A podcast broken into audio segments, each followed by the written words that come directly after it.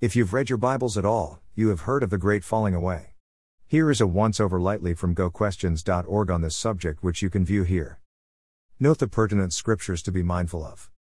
2 Thessalonians 2 3 10 NASB. No one is to deceive you in any way. For it will not come unless the apostasy comes first, and the man of lawlessness is revealed, the son of destruction, who opposes and exalts himself above every so called God or object of worship, so that he takes his seat in the temple of God displaying himself as being God. Do you not remember that while I was still with you, I was telling you these things? And you know what restrains him now, so that he will be revealed in his time.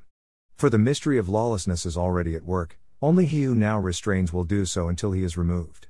Then that lawless one will be revealed, whom the Lord will eliminate with the breath of his mouth and bring to an end by the appearance of his coming, that is, the one whose coming is in accord with the activity of Satan, with all power and false signs and wonders, and with all the deception of wickedness for those who perish, because they did not accept the love of the truth so as to be saved. Matthew 24 10 12 NASB.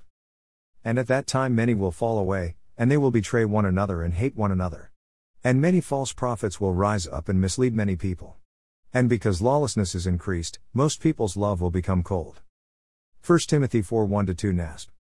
But the Spirit explicitly says that in later times some will fall away from the faith, paying attention to deceitful spirits and teachings of demons, by means of the hypocrisy of liars seared in their own conscience as with a branding iron. 2 Timothy 4 3 4 NASB. For the time will come when they will not tolerate sound doctrine, but wanting to have their ears tickled, they will accumulate for themselves teachers in accordance with their own desires, and they will turn their ears away from the truth and will turn aside to myths. There are additional scriptures which amplify how this great falling away will evolve, such as Revelation 19:20, Revelation 13:11, Revelation 13:14 to 15 and Revelation 17:1 to 5. But the purpose of this post is to look at where a large percentage of the Christian church is currently heading. Before the second coming of Christ, the Bible is clear there will be a falling away. And it's also noteworthy that this falling away will be accompanied with the one whose coming is in accord with the activity of Satan, with all power and false signs and wonders, and paying attention to deceitful spirits and teachings of demons, plus they will not tolerate sound doctrine. If someone were to ask me if I thought that we were currently heading in the direction of the great falling away, I would say, without any hesitation, that the answer is yes. To say that false prophets abound in these current times would be a clear understatement.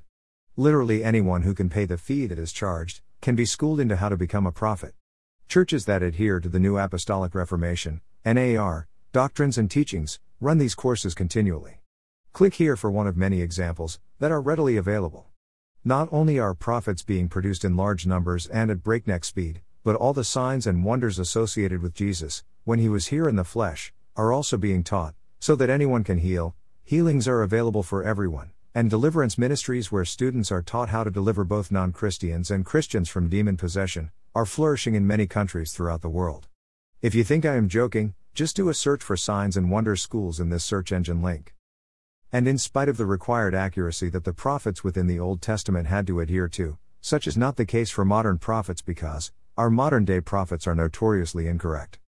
Yet, adherence to the new modern day NAR influenced prophets continues to spread like wildfire, where well meaning Christians are enticed into thinking that they too can become part of what God supposedly is now providing, with almost daily prophetic, new insights, new decrees, and new revelations, with signs and wonders following, and a promised new great awakening that will turn all of what we currently see unfolding around us, completely all around.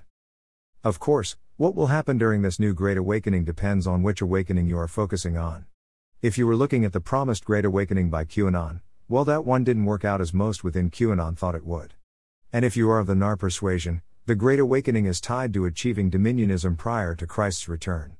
Yet Jesus and the Apostle Paul spoke of the great falling away, the exact opposite.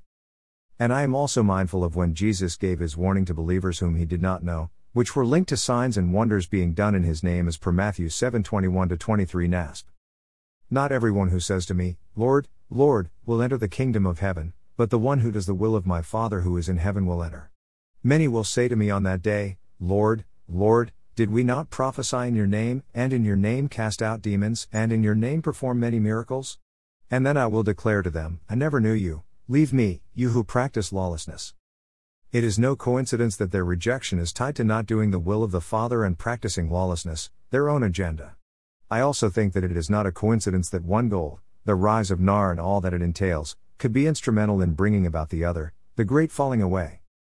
And the most critical element to all of this is the lack of biblical discernment being practiced by Christians who cannot be bothered to study the scriptural doctrines or investigate the practices of the NAR movement, yet accept without any hesitation, as pure gospel, anything that comes out of the mouths of these so called prophets, without verifying their teachings and affiliations.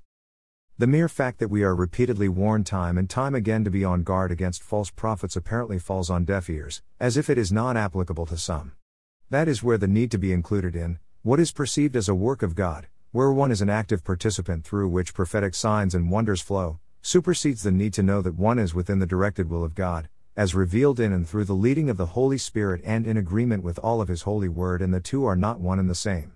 One is under God's control and the other marches to a different agenda, where our experience supersedes God the Father's sovereignty. And no, even Jesus did not do that. Something to be mindful of. Worthy is the Lamb. Blessings.